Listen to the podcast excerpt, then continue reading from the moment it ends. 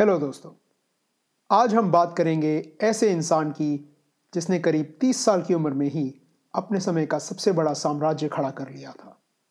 वो इंसान जो पिछले 2000 साल से हम जैसे आम लोगों को ही नहीं, बल्कि बड़े बड़े राजा महाराजाओं को भी इन्फीरियोरिटी कॉम्प्लेक्स दे रहा है। भारत में हम इसे सिकंदर के नाम से जानते हैं और बाकी दुनिया इसे कहती है Alexander the great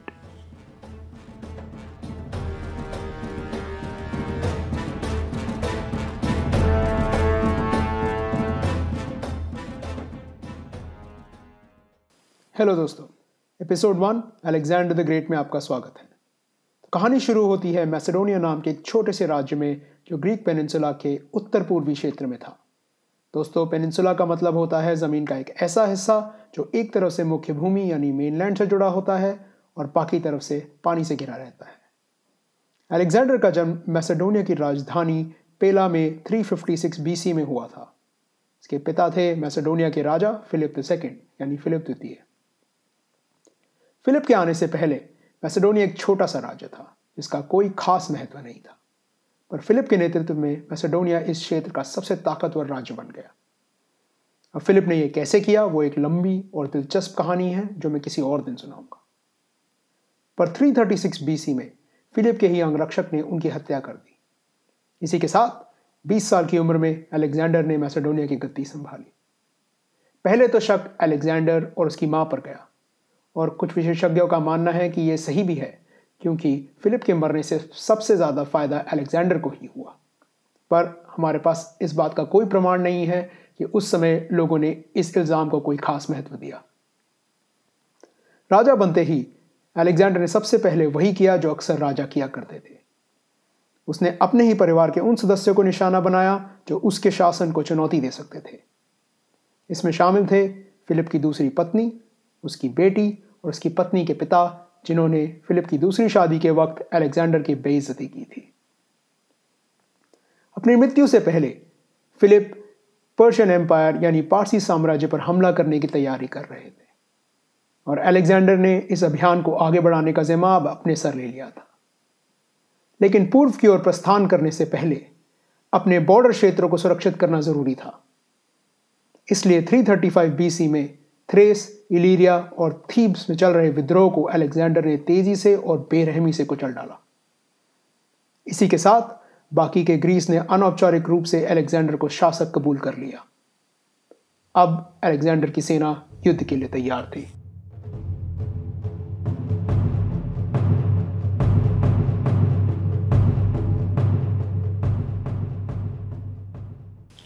three thirty four में अलेक्जेंडर अपनी सेना के साथ एशिया माइनर में आ पहुँचा। एशिया माइनर टर्की के एशियन हिस्से का प्राचीन नाम है। शुरुआत में तो पारसी शहनशाह दारियस ने अलेक्जेंडर पर ज़्यादा ध्यान नहीं दिया। पर यह देखकर कि अलेक्जेंडर आगे बढ़ता ही जा रहा है, उसने एनेटोलिया के पाँच राज्यपालों को मिलकर अलेक्जेंडर से निपटने को कहा। इन सेनाओं का सामना हुआ ग्रैनिकस नदी के युद्ध में, जिसमें अलेक्जेंडर की जीत हुई। इस जीत के बाद इस इलाके के काफ़ी छोटे बड़े शहरों और राज्यों ने अलेक्जेंडर के सामने समर्पण कर दिया। इसमें शामिल थे एशिया माइनर के तट पर स्थित आयोनियन ग्रीक राज्य और सार्डिस, जो पारसी साम्राज्य का एक मुख्य शहर था। फिर अलेक्जेंडर ने हेलेकर्नासिस नाम के एक शहर में एक महत्वपूर्ण जीत हासिल करी। अलेक्जेंडर की नौसेना कमज़ोर थी और पारसी नौसेना ने उसकी नाक में दम कर रखा था। इसी बीच पारसी नौसेना ने हेलेकर्नेसिस में शिविर बनाया और अलेक्जेंडर ने मौका देखकर शहर पर हमला कर दिया।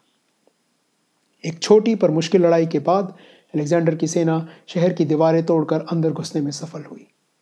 इसके साथ अलेक्जेंडर एक कदम आगे बढ़ गया और पारसी नौसेना को बड़ा धक्का लगा। अलेक्जेंडर की सेना अब तेज़ी से पूर्व की ओर बढ़ने लगी। पहले तो तकदीर ने उनका साथ दिया, जब कैपाडोशिया के राज्यपाल ने माउंट टॉरस के पास अलेक्जेंडर को रोकने का एक सुनहरा मौका गवा दिया। यहाँ मैसेडोनिया की सेना को एक पतला पहाड़ी रास्ता पार करना था, जिसकी सुरक्षा अगर ठीक से की जाती तो अलेक्जेंडर को रोका ही नहीं, बल्कि पीछे भी धकेला जा सकता था। लेकिन कैपडोशिया के राज्यपाल ने यह ज़रूरी नहीं समझा, और इस रास्ते की सुरक्षा के लिए पर्याप्त मात्रा में सैनिक नहीं छोड़े। इसके कारण अलेक्जेंडर आसानी से यह रास्ता पार कर गया। पर फिर कुछ ऐसा हुआ जिससे यह अभियान ही नहीं, अलेक्जेंडर का जीवन भी खतरे में पड़ गया। माउंटोरस के पास एक नहर थी जिसका पानी बर्फीला था।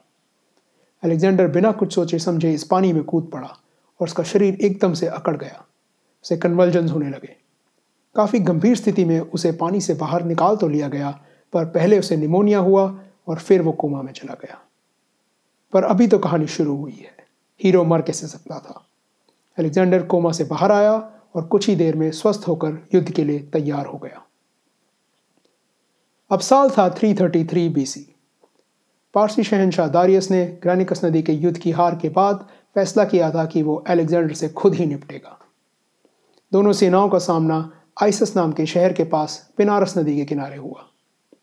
कहा जाता है, दारियस की सेना अलेक्जेंडर की सेना से करीब दो गुना बड़ी थी, पर फिर भी जीत अलेक्जेंडर की हुई। दारियस अपनी सेना को हारता हुआ देख युद्ध के मैदान से भाग खड़ा हुआ। खूब सारे खजाने के साथ साथ अपनी पत्नी, माँ और बेटियों को वहीं छोड़ गया। युद्ध में औरतों के साथ कैसा व्यवहार होता है, ये हम जानते ही हैं। पर अलेक्जेंडर ने दारियस के परिवार के साथ कोई बदसलूकी नहीं होने दी और उन्हें वही सम्मान और आदर दिया जो उस समय राज परिवार के सदस्यों को दिया जाता था।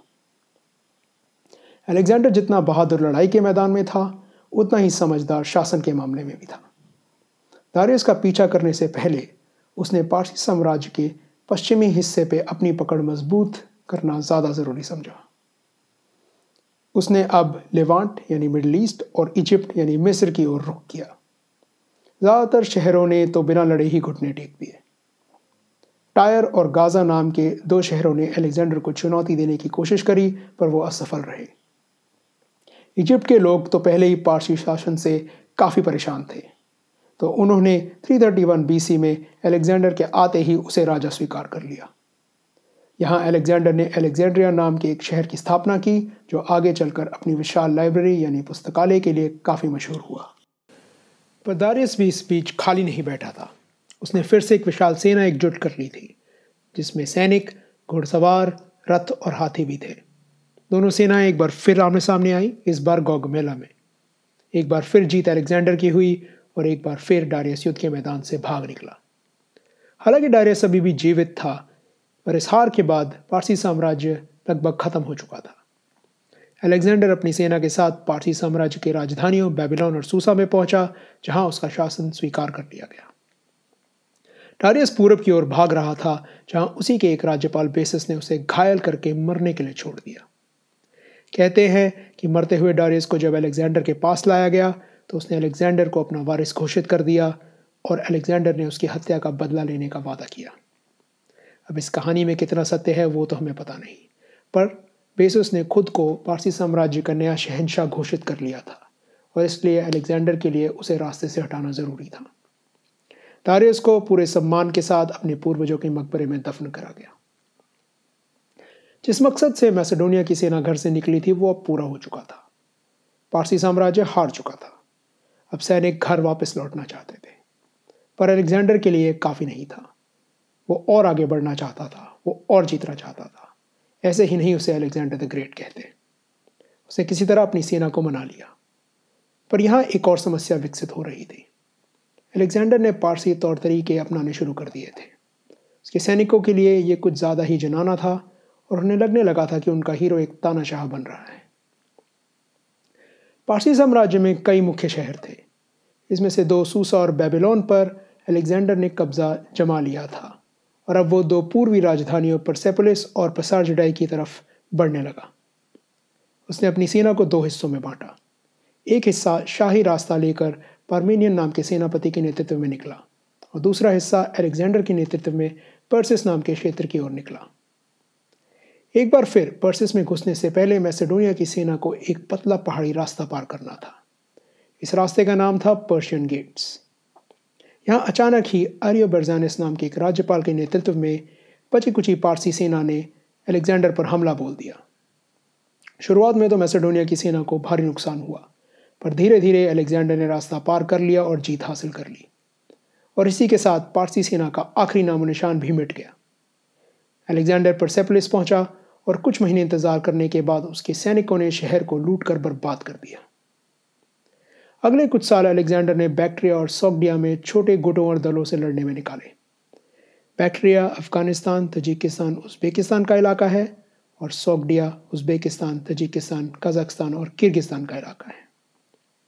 ये काफ़ी मुश्किल था, क्योंकि यहाँ बड़ी बड़ी सेनाएँ नहीं छोटी छोटी टुकड़ियाँ थी, जो छुप कर वार करती थी और खुले मैदान में लड़ने नहीं आती थी। इसी बीच कई और चीज़ें भी हो रही थी। एलेक्जेंडर को मारने का एक षड्यंत्र पकड़ा गया। जिसमें फिलोटास नाम का एक सेनापति फंसा। फिलोटास के पिता थे पार्मिनियन, जो अलेक्जेंडर की सेना के एक भरोसेमंद और वफादार सेनापति थे। वो अलेक्जेंडर के साथ शुरू से थे। अलेक्जेंडर ने बिना सबूत फिलोटास को मौत की सज़ा सुना दी, और इससे पहले कि उसके पिता को पता चलता, उसने पार्मिनियन को भी मरवा दिया। अगले ही साल पेसस भी पकड़ा गया, और उसे दारियस को मारने के जुर्म में मौत की सज़ा सुनाई गई। सोगडिया में एक पहाड़ी किले के आक्रमण के दौरान अलेक्जेंडर की मुलाकात रॉक्साना नाम की एक राजकुमारी से हुई। अलेक्जेंडर को उसे देखते ही उससे प्यार हो गया और कुछ समय बाद उनकी शादी भी हुई। अलेक्जेंडर के बदलते व्यवहार के कारण उसकी सेना पहले ही चिंतित थी। उसके सैनिक थक चुके थे और घर लौटना चाहते थे। पर अलेक्जेंडर के इरादे तो कुछ और ही थे। उसका सपना था कि पृथ्वी के आखिरी छोर तक उसी का राज हो। और ग्रीक सभ्यता के हिसाब से पृथ्वी का छोर प्राचीन इंडिया की नदियों के पार कहीं था। दोस्तों, मैं प्राचीन इंडिया इसलिए कह रहा हूँ क्योंकि ग्रीक सभ्यता के लिए इंडस नदी की घाटी ही इंडिया थी। अलेक्जेंडर आगे बढ़ने लगा, पारसी साम्राज्य के सबसे पूर्वी छोर की ओर, जहाँ अभी भी कुछ गुट और दल थे जिन्होंने उसका शासन स्वीकार नहीं किया था। उसकी सेना हिंदू कुश पहाड़ों को पार करके गांधार क्षेत्र में पहुँच गई। यहाँ अलेक्जेंडर को फिर से कई छोटे दलों से लड़ाई करनी पड़ी और उनके शहरों पर कब्जा करने के लिए अपनी सैन्य शक्ति का इस्तेमाल करना पड़ा। इसी बीच तक्षशिला के राजा ने अलेक्जेंडर के सामने समर्पण कर दिया और इंडस नदी की घाटी से लेकर हाइडास्पिस नदी यानी झेलम तक का इलाका अलेक्जेंडर के कब्जे में आ गया। अलेक्जेंडर अब पंजाब की ओर बढ़ने लगा और वो घटना घटी जिसकी कहानी भारत के बच्चे पीढ़ियों से सुनते आ रहे हैं। पोरस और सिकंदर का युद्ध, हाइडास्पिस का युद्ध बचपन में मैंने इस कहानी के कई रूप सुने हैं। किसी में पोरस जीतता है तो किसी में सिकंदर यानी अलेक्जेंडर। विशेषज्ञों की मानी जाए तो जीत अलेक्जेंडर की हुई और पोरस को आत्मसमर्पण करना पड़ा। हालाँकि जीत अलेक्जेंडर की हुई, पर उसकी सेना को इस युद्ध में सैनिक शक्ति का काफ़ी बड़ा नुकसान हुआ। लड़ाई में पोरस की वीरता को देखकर अलेक्जेंडर काफ़ी प्रभावित हुआ। वो उसे मारना नहीं चाहता था, इसीलिए बार बार उसे समर्पण करने का प्रस्ताव भेज रहा था। आखिर में पोरस ने उसकी बात मान ली और समर्पण कर दिया। अलेक्जेंडर ने खुश होकर उसका राज्य उसे वापस लौटा दिया और उसे पंजाब का राज्यपाल बना दिया। अब साल था 326 बीसी और अलेक्जेंडर आगे बढ़ना चाहता था, उत्तर भारत के भीतर। पर यहाँ हाइफैसिस नदी यानी ब्यास नदी के पास आकर उसकी सेना ने आगे जाने से इनकार कर दिया। इसके कई कारण थे। सैनिक आठ साल से घर नहीं लौटे थे। वो लगातार युद्ध करके थक चुके थे। अलेक्जेंडर के पारसी रहन सहन से तो पहले ही परेशान थे और उन्हें खबर मिली थी कि भारत में पोरस की सेना से भी ज़्यादा बड़ी सेनाएँ उनका इंतज़ार कर रही हैं। सेना ने अलेक्जेंडर से बगावत तो नहीं की, पर वो समझ चुका था कि सेना को आगे ले जाना अब मुमकिन नहीं था। उसे इस बात पर गुस्सा तो बहुत आया, पर उसके पास और कोई रास्ता नहीं था। अलेक्जेंडर, जिसने पिछले आठ साल में सिर्फ़ जीत देखी थी, जिसने पारसी साम्राज्य जैसी महाशक्ति को कुचल के रख दिया था जिसने सेना का नेतृत्व हमेशा सामने से किया था और जिसने हर मोड़ पर अपनी जान की बाजी लगा दी थी, उसे वापस जाना पड़ रहा था क्योंकि उसके सैनिक उसके इरादे समझ नहीं पा रहे थे। अलेक्जेंडर जिस रास्ते आया था, उस रास्ते लौटना नहीं चाहता था। इसीलिए उसने वापस जाने के लिए एक नया रास्ता चुना। सेना अब दक्षिण दिशा में पंजाब की नदियों के साथ साथ चलकर समुद्र तट की ओर जाने लगी। यहाँ उसका सामना मली या मलोई नाम के एक समुदाय से हुआ। जो आगे चलकर मालवा समुदाय बना। ये लोग काफ़ी खुंखार थे और ग्रीक सेनाओं से नफरत करते थे। थोड़ी बहुत छोटी मोटी लड़ाइयों के बाद अलेक्जेंडर की सेना ने मली राष्ट्र के मुख्य गढ़ को घेर लिया। इस शहर की रक्षात्मक दीवारें काफ़ी मज़बूत थी और अलेक्जेंडर की सेना को इन्हें पार करने में काफ़ी समय लग रहा था। अलेक्जेंडर बेसब्र होकर अकेले ही एक सीढ़ी लेकर दीवार पर चढ़ गया। उसने कई मली सैनिकों को अकेले ही मार गिराया पर फिर उसकी छाती में एक तीर लगा और वो बुरी तरह से घायल हो गया।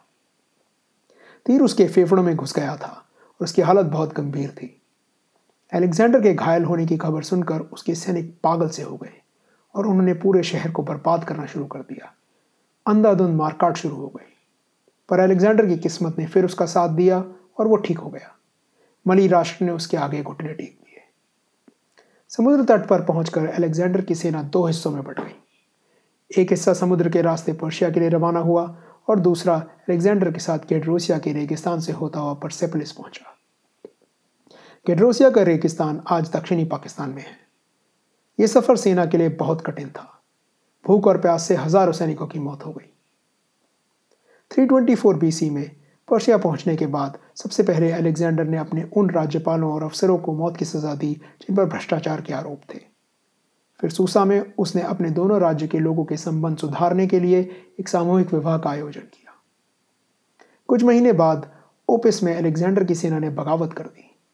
वो इस बात से नाखुश थे कि अलेक्जेंडर कुछ बूढ़े घायल सैनिकों को मैसेडोनिया वापस भेजना चाहता था और उसने अपने आसपास मैसेडोनिया इस सलाहकारों की जगह पारसी सलाहकार जमा कर लिए थे। और आपको याद होगा, वो लोग पहले ही उसके तानाशाही व्यवहार और पारसी रहन सहन से परेशान थे। कहते हैं, अलेक्जेंडर ने यहाँ एक मशहूर और भावुक भाषण दिया, जिसके उसकी सेना फिर से उसकी बात मान गई।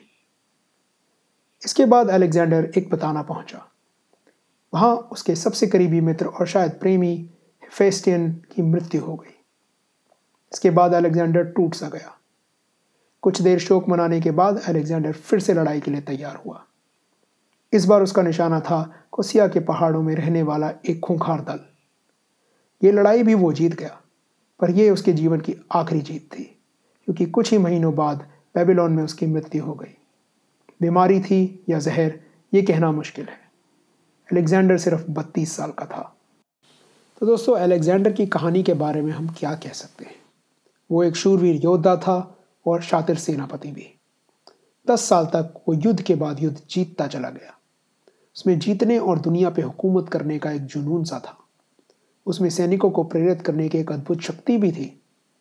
पर यह तो हुई जीतने वालों की कहानी, जो हारे उनका क्या? अपने अभियान के दौरान जिन लोगों, राष्ट्र और सभ्यताओं को अलेक्जेंडर ने कुचल दिया, उनकी कहानी तो हम शायद कभी नहीं जान पाएँगे।